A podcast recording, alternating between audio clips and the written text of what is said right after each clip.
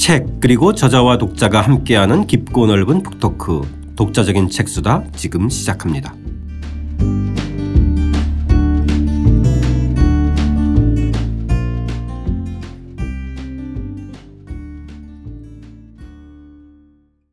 배국인 교수와 함께하는 한국의 근대 읽기 번안사회 2부 번안사회의 생활문화 15장입니다. 서양의 디자인과 재료를 입다 한복과 양장편 시작하겠습니다. 저는 책 만든 사람 김학원입니다. 안녕하세요. 포근이 형 박태근입니다. 안녕하십니까 배국인입니다. 오늘의 주제어인 양장이란 말은 언제 어떻게 생겨났을까요? 181쪽 어, 아래 두 번째 단락부터 읽고 이야기 나누겠습니다.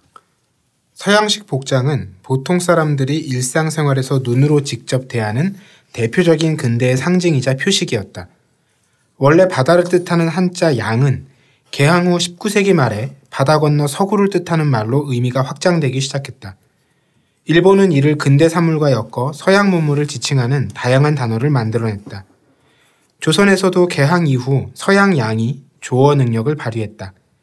양이라는 접두사에 한글이나 한자를 붙여 만든 양장, 양복, 양품, 양산, 양화, 양옥, 양철, 양은뿐만 아니라 양파와 양공주에 이르기까지 물 건너온 양은 전통 문물을 근대 서양 문물로 대체하는 속도에 비례해 확장되었다. 양장과 양복은 당연히 이제 익히 알고 있었지만 양은 양파까지 그렇게 만들어진 말이라는 거는 처음 알았어요. 특히 양파에 충격적이었어요. 우리나라 파에 서양 양자, 이 바다 건너온 양자를 써서 양파라고 불렀다는 것도 처음 알았어요. 그 양이라는 접두사. 네. 그러니까 우리가 쓴 접두사는 아니죠. 일본이 쓴 다 일본 한자 조어입니다. 그러니까 서양 앞에서 서자 빼면 양이죠. 그러니까 서쪽에서 태평양을 건너온 문물, 음. 제도 이런 것을 표현하기 위해서 앞에 양자를 붙이고 서자는 빼버렸죠. 그 다음에 뒤에 기존에 이제 그 구체적인 대상을 가리키는 말들이 붙습니다. 옷의 경우 양장, 그 다음에 남성복의 경우 양복, 그 다음에 서양에서 건너온 물건은 모두 다 양품. 이 되는 거죠. 네. 그 다음에 양은도 웃기지, 웃기는 말이지 않습니까? 양은. 그러니까요. 서양에서 건너온 은입니다. 건너온 은. 그게 양은이라는 것이고 음. 양철. 철도 서양의 철. 주석이죠. 주석. 네. 그 다음에 양옥. 서양의 집 형태. 그 다음에 지금 말씀드린 대로 양파, 양공주. 양공주도 어, 한국 전쟁 이후에 우리가 썼던 말이지만 팡팡이라고 해갖고 일본에서 만들어진 말입니다. 왜냐하면 음. 전후 일본이 미군의 점령이 되잖아요. 그 네. 후에 그 군정 통치를 받으면서 생겨난 말들입니다. 183쪽 상단에 일제 강점기의 결혼 기념 사진이 실려 있어요. 어 이것도 선생님 소장이네요. 그죠? 이것도 네. 뭐 친인척은 아니고. 다 수집한 아, 예. 사진들입니다. 예. 아 예. 옷차림을 자세히 보면 어, 저 맨 처음에는 그냥 그러려니 했는데 선생님 책을 읽고 나니까 조금 이 옷차림이 좀 보여요. 음. 그러니까 국민복, 뭐 양복 이런 게 막 혼재돼 있어요. 그죠? 구두와 고무신 이런 게. 굉장히 흥미로운 사진이네요. 그 보시면 어, 이게 몇 년도 사진인지는 잘 모르겠으나 아마도 1930년대 사진이 아닐까 추측은 합니다. 그러니까 정확한 연대는 모르겠는데 보면 네. 국민복이 있는 것을 보면 아까 말한 대로 40년대 사진인 것을 우리가 추측할 수 있죠. 그렇죠. 지, 난 시간에 우리가 했던 국민복을 네네. 입은 사진이 있지 않습니까? 네네네. 그다음에 국민복이 아닌 서양식 그야말로 양복 음. 넥타이를 맨 양복을 입은 사람이 신랑입니다. 아, 그리고 저 왼쪽에 두루마기를 입은 전통 복장을 한 사람의 모습도 보이고 네.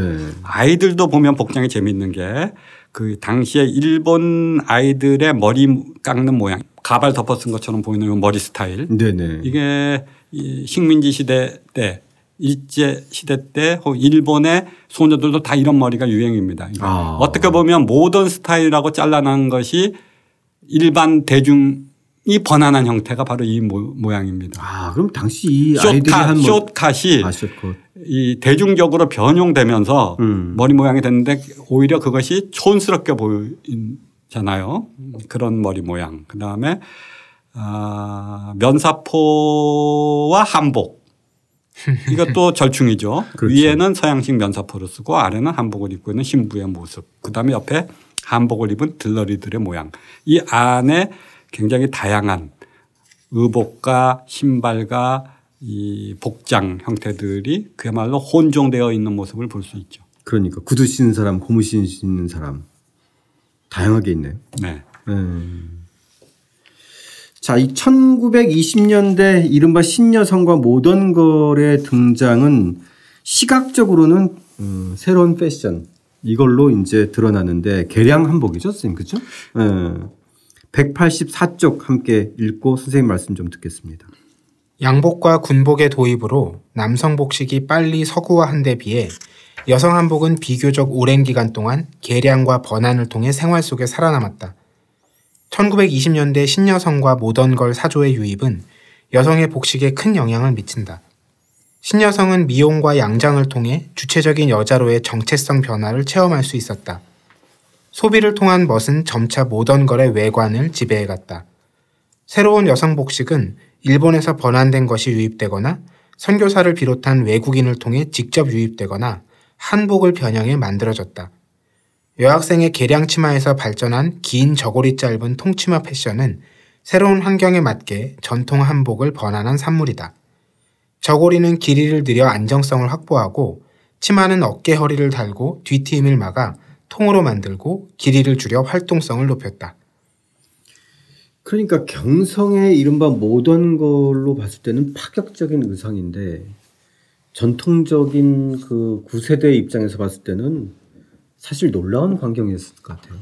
그 사실은 이것보다 더 직접적인 그 모던 걸은 아예 그 서구 복장을 했 겠죠. 양장. 네. 양장을 했을 것이고 어, 그다음에 이런 복장은 사실은 선교사들이 들어왔던 학, 여학교들 여학교들에서 이런 개량들이 이루어집니다. 이화여전이라든지 뭐 이런 데서 이제 그 당시에 유행하던 그러니까 치마와 저고리를 약간씩 변형하는 거죠. 활동에 더 편하도록. 보통 치마는 한 폭의 치마를 이렇게 휘둘렀기 때문에 트임새가 있잖아요. 네네. 아래에서 위로. 그것이 없이 통치마 형태로 하고 이게 기니까 걸거적거리니까 길이를 짧히면서 짧게 만들면서 실용성을 높이고 그 다음에 이 저고리 단은 좀 더 길게 네. 전통 한복보다 길게 해서 안정성을 높이고 이런 것이 바로 신 한복의 개량 형태였던 것입니다. 네.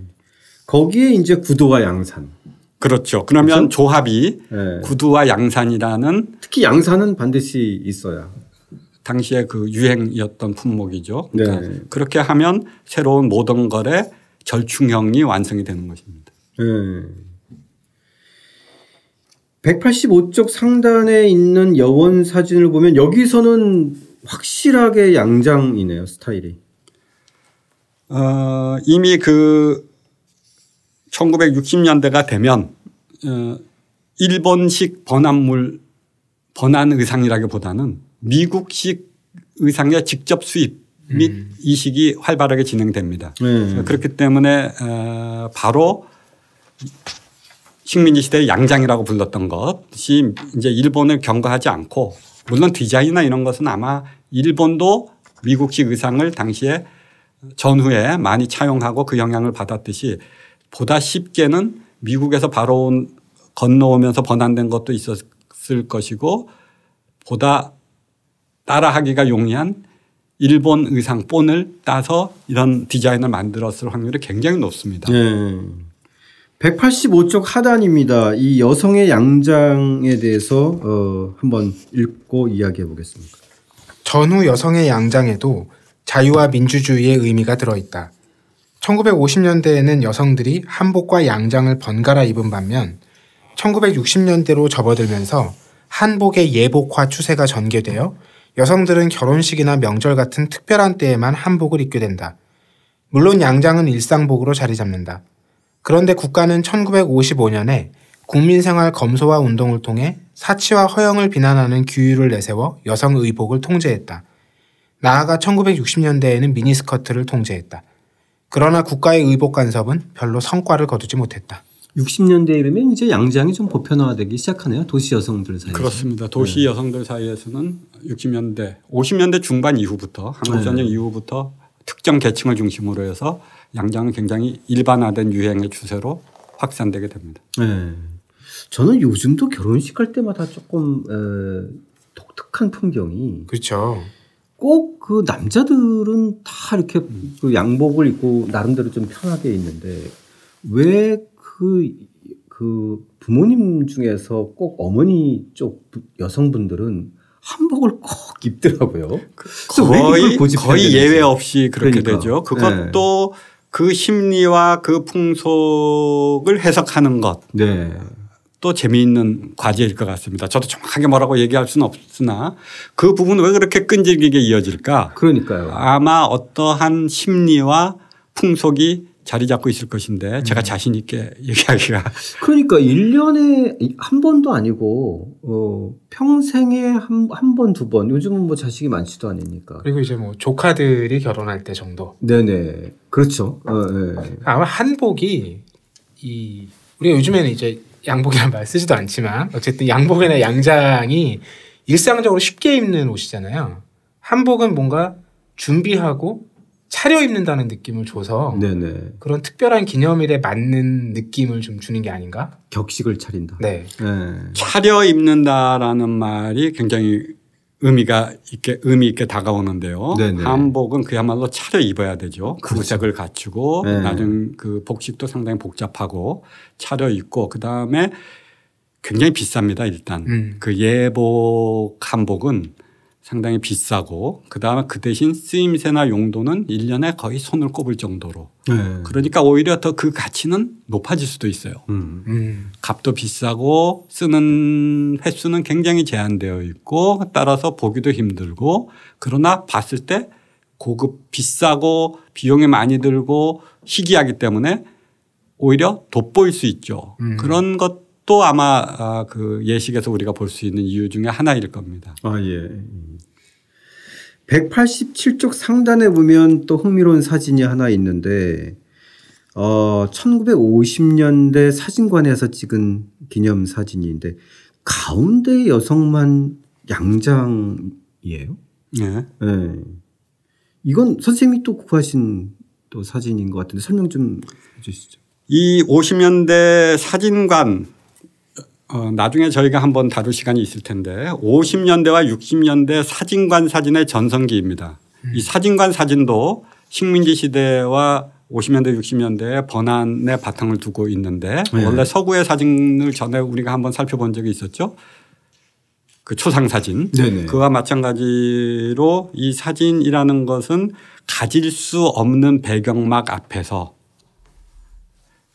스스로 자신들을 찍는 카메라가 없는 대중들이 유일하게 자신의 표상을 간직할 수 있는 그러한 의미를 갖고 있었습니다. 근데 이 사진을 보면 재미있는 것은 한복과 양장을 차려입은 사람은 가운데 있는 여성 한 분이지만 재미있는 것은 이들의 머리 스타일은 전부 전통 방식이 아니라는 겁니다. 아, 그러네요.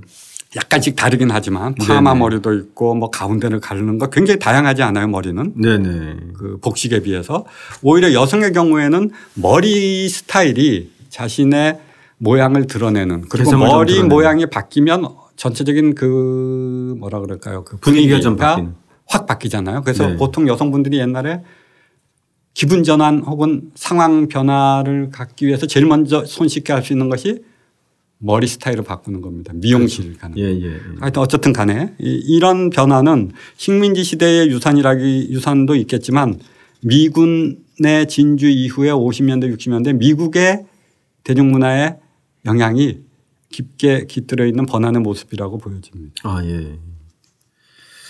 자, 1950년대 중상류층의 패션을 주도했던 명동과 1960년대 서민층의 의류를 상징했던 이 청계천 평화시장이 대조에서 나오는 장면이 상당히 또 인상적인 그 대목인데요. 그 대목 한번 좀 살펴보겠습니다. 먼저 1950년대 어, 명동부터 살펴보겠습니다. 188쪽 두 번째 단락입니다. 일제 강점기의 명동에서 전후 명동으로 바뀌면서 신식 멋쟁이는 명동에서 만들어졌다. 명동에서 양장점과 미용실을 운영하던 1950년대 기능사들은 전문 학원을 설립하고 자매 결연을 맺은 일본을 통해 서양의 패션을 수입했다. 전후 대부분의 분야와 마찬가지로 양재 분야에서도 일본이 번안한 서양 것을 일본을 통해 도입하는 경우와 서양과 직접 접촉해 서양 것을 바로 도입하는 경우가 있었다. 전자는 일제강점기부터 양재를 시작하고 일본에 유학한 사람들로부터 후자는 전후에 미국이나 서양에서 유학한 사람들로부터 이루어졌다. 결국 이 두 부류가 1950에서 60년대 근대화의 주류로 자리 잡는다. 초반에는 전자가 주도권을 가졌으나 점차 후자의 세가 확대되었을 것이다. 1956년 반도 호텔에서 미국 유학 후 돌아온 노라노의 작품 발표회가 열렸고 1957년에는 최경자 패션쇼가 열렸다. 이들은 관련 전문 학원이나 기술학교를 함께 운영하며 기술 인력을 재생산해내면서 업계의 데모로 성장했다. 그러나 양복이나 양장의 고객은 매우 한정된 중상류층 뿐이었다. 명동을 경험한 선생님께서 이 대목은 좀 흥미롭게 이야기해 주실 수 있을 것 같은데 저희 때는 대학을 졸업하고 어, 회사에 들어가거나 또 결혼에 중매에 성공해주면 양복 한번 맞추러 간다 이런 얘기가 있었는데 네. 에, 선생님 때는 더 심했을 것 같아요. 맞춤 양복의 시대였기 때문에. 우리 때는 양복이 지금처럼 그 기성복이 아니고 그렇죠. 대체로 다 양복점에 가서 맞췄습니다. 양복점이라고 아주 있었고 테일러 이렇게 음. 써 있었고 동네마다 거의 하나씩 있었어요. 그래서 양복 도 맞추고 와이셔츠도 맞추기도 하고 네. 주로 양복을 맞춰 입던 시절이 1970년대였습니다. 근데 명동은 실제로 소비하는 곳이죠. 차려 입고 멋있게 하고 가서 음식도 먹고 술도 먹고 영화도 보고 이런 놀던 곳입니다. 그 네. 의류를 생산해내는 곳이 아니고 네. 따라서 그 상류 중상류층들의 유흥지구였고 그런 사람들이 모여서 향유하고 취향을 드러내는 그래서 명동 멋장이라든가 이런 네. 것들이 붙여진 이름이고 실제로 식민지 시대에는 그 명동이 일본인들의 번화가였고 네. 그런 상업지구에서 성장한 것이 이후에도 이어지면서 문화와 이런 소비의 대표적인 공간으로 산업화 근대 시기에 자리 잡았던 장소적 특성을 갖고 있는 것이 명동입니다. 네. 그 뭐 영화 특히 그 구두 전문 업체들은 다 명동에 있었어요. 의류. 네. 의류 많았죠. 네. 그 종로와 명동 이곳이 우리가 지금 하는 금강 재화. 네. 그렇죠. 뭐 그다음에 좀 이름난 음, 그런 재화점 그 다음에 이런 그 양복점, 양장점 이런 것들이 그곳에 집중되어 있었던 그러나 거기서 만드는 것도 있지만 주로 그것을 입고 사람들이 소비를 즐기고 남한테 보여주고 이런 공간으로 제작이 되던 공간보다는 그런 소비의 공간으로 더 유명한 것이었고 물론 거기 양장점과 양화점도 많이 있었죠. 네. 자, 이런 중상류층의 명동의 모습과 달리 1960년대 청계천 평화시장의 모습은 어땠을까요? 한번 189쪽 상단 읽으면서 이야기해 보겠습니다. 1955년에 전체 의류 생산의 60%를 담당했던 곳은 고급 양장점이 아닌 청계천변에 위치한 평화시장이었다. 전후 청계천변에는 구제 의류를 수선하고 염색하거나 몸빼같이 값싼 의류를 만드는 영세 공장, 일명 맛집 꼬바들이 생겨났다. 뉴욕의 가먼트 지구처럼 평화시장은 당시 서울의 옷 공장이었다. 1959년에 청계천이 복개되기 시작하면서 1962년 2월에는 3층짜리 평화시장 건물이 들어선다. 그런데 평화시장 주변 옷 공장의 노동 환경은 말이 아니었다. 1970년대 10월 7일자 경향신문 기사가 인용되어 있는데요. 두 평 남짓한 공간에 15명이 허리도 펴지 못하고 앉아서 12시간 이상을 일했다. 이 당시에 이 평화시장 3층 건물에 2만 7천여 명이나 있어요. 굉장히 좁은 공간에 그 간의 수공업을 하는 소위 일본 이름으로 마치코바라고 부르는 영세한 간의 수공업 의류 공장들이 밀집되어 있던 것이 평화시장이었고 네. 우리가 잘 아는 전태일이 70년대에 이 노동 환경의 열악함을 밖으로 알리고 근로 기준법 을 준수하라라는 구호와 함께 분신한 사건들 저희가 기억에 새롭지 않습니까? 그렇죠. 예, 예. 그러니까 제가 이렇게 쓴 이유는 도대체 저 네이버에 연재할 때 댓글에 이런 댓글이 있었습니다. 당신이 이 옷의 번안 문제를 다루는데 왜 뜬금없이 청계천 전태일이 나오느냐라고 음. 굉장히 비판적으로 댓글을 올린 사람이 있었습니다. 아, 예. 그래서 제가 좀 당혹스럽 기도 했는데 논리적으로 보면 맞죠. 번안에 집중하면서 그러면 어떻게 번안이 됐는가를 보여주는데 왜 너는 뜬금없이 명동 얘기하다가 청계천 전태일을 얘기하느냐. 너무 불필요한 음. 혹은 이념적인 뭐 이런 게 들어있지 않느냐라는 지적을 한 댓글이었습니다. 아, 예. 그런데 제가 말씀드렸듯이 번안의 주체 문제를 우리가 생각할 때 어, 대체로 우리가 얘기하는 번안은 당시의 상류층과 지배층과 권력을 갖고 있는 층들이 남겨놨던 흔적들을 갖고 우리가 얘기하는 것입니다. 그렇죠. 그러나 그 뒤 배경 더 큰 수원 그 밑바탕에 흐르고 있는 번안되지 않은 혹은 번안과 상관없는 혹은 번안의 뒷 밑바탕을 이루는 또 다른 번안의 주체 번안의 흔적으로 남아있지 않은 주체들의 문제들이 여전히 있는 것입니다. 그래서 대비하기 위해서 음. 그 소비의 공간인 명동과 대비되는 생산의 공간인 60년대 근대화 시기에 청계천의 의미는 무엇일까? 그 어, 명동의 양장점들이 번성했듯이 그러면 중하위층을 위한 옷도 만들어졌을 거 아닙니까? 그렇죠. 그것이 바로 청계천 열악한 환경에서 진행된 이런 피복 공장 전태일로 대표되는 청계천 피복 공장의 문제였고 그 양면을 같이 볼 필요가 있다라는 틀에서 제가 의도적으로 이런 구성을 취했던 것입니다. 네. 참 놀라운 사실이 1955년에 전체 의류 생산의 60%를 담당했던 것이 청계천 평화시장이라고 음. 얘기하는데 이 평화시장이 에, 저도 예전에 어렸을 때 가봤지만 그렇게 뭐 엄청나게 넓은 공간은 아니거든요. 그러, 네, 청계천에 이렇게 네, 붙어 있고 맞습니다. 그 네. 아래층에 책방 헌, 네. 헌 책방들이 쭉 1층에 있었고 네. 이제 그 밖에서 보면 이런 건 안 보이죠. 그렇죠. 2층, 3층에 그러니까 굉장히 작은 공간에 한 3평, 4평 뭐 이렇게 작은 공간에 다시 그 공간을 2층으로 반씩 쪼개서 어, 시골에서 상경한 연소 유소년 노동력 다 거의 뭐 10대, 20대. 10대. 그죠? 10대. 그다음에 좀 기능이 좀 뛰어난 재단사나 뭐 재봉사 정도 네. 되면 네. 20대. 네. 이런 연소 노동력을 이용해서 저임금으로 값싼 의복들을 생산해 내서 보급하던 그런 또 하나의 번안의 축입니다. 이 번안이라는 의미는 일부러 그렇게 의도적으로 쫓았다는 얘기는 아니지만 산업혁명 초기에 19세기에 영국에서 진행되던 그런 어떤 노동자들의 생산 노동자들의 열악한 모습들을 또 다른 의미의 번안으로 보여주는 그런 틀이라고 저희가 음. 볼수 있는 거죠. 아, 그러네. 네.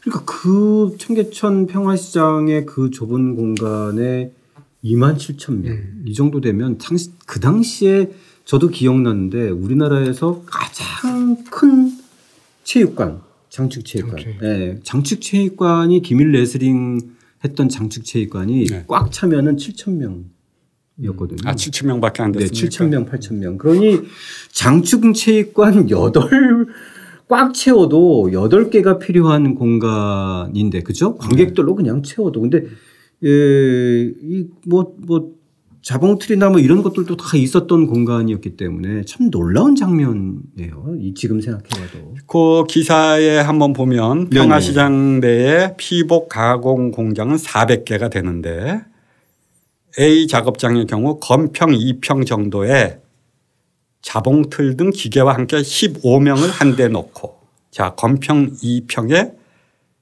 기계 더불어 노동자 15명 그러니까 거의 움직일 틈이 없고 1층을 아래 위 둘로 나눠서 천정의 높이가 1.6m 밖에 안 돼 허리를 펼 수 없는 정도인데 자 이런 기사 부분이 있습니다. 네네. 그러니까 지금 지적하신 것처럼 이 두 평에 15명씩 해서 400개 6천 명 정도가 네. 아, 일을 네. 했다는. 그리고 이 평화시장 내 피복 가공 공장 말고 또 많이 있었겠죠 주변으로. 그렇죠. 예, 예. 마치코바들이라고 마치코바도 있었으니까. 예, 예. 이 자체가 마치코바입니다. 지금 얘기한 그렇죠. 예, 예, 예. 자, 이 기사와 관련된 마지막 정리 대목 읽고 어, 한번 마무리해 보겠습니다. 이 기사를 보고 기쁨에 들떠 신문사로 달려가 신문 수백 부를 구입해 동료들에게 나누어 주던 청년이 있었다. 그로부터 한 달 정도 지난 11월 13일, 당국의 조치에 실망한 그는 시위 중에 이런 말을 남기고 분신한다. 근로기준법을 준수하라. 우리는 기계가 아니다. 일요일은 쉬게 하라. 노동자들을 혹사하지 말라. 내 죽음을 헛되이 하지 말라. 1970년대 전태일의 분신 이후 평화시장 청계 피복노조의 노동운동을 뒤로하고 한국의 의류 제조 산업은 크게 발전했다. 동대문과 청계천 지역에는 1990년대에 두산타워, 2014년에 동대문 디자인 파크가 세워지면서 현대적 의류타운이 만들어졌다. 평화시장에서 출발한 맛집 꼬바들은 동대문 인근 지역의 가내 공장으로 흩어졌다. 세월이 흐르면서 청계천은 인공적으로 복원되었다. 복원된 청계천에 흐르는 물이 예전의 청계천이 아니듯 전태일이 일하던 평화시장에 이제 피복 공장은 없다. 동대문 디자인 파크도 상징적이네요. 음. 네. 그런 식의 변화와 변모, 그러니까 제가 얘기한 삼중 근대의 변화와 변모 속에서 어, 독과 약이 함께 든 이런 번안물의 역사를 저희가 균형 있게 인지하고 파악하고 알아야 된다 이런 것들을 다시 한번 새삼스럽게 우리가 판단 어, 파악할 수 있습니다. 네. 자, 배국인 교수와 함께하는 한국의 근대 읽기 번안사회 한복과 양장편은 여기서 마치고요. 다음 시간에는 16장입니다. 식민지 시대의 성공한 번안물 고무신 편으로 다시 찾아뵙겠습니다. 함께해 주신 청취자 여러분 감사드립니다.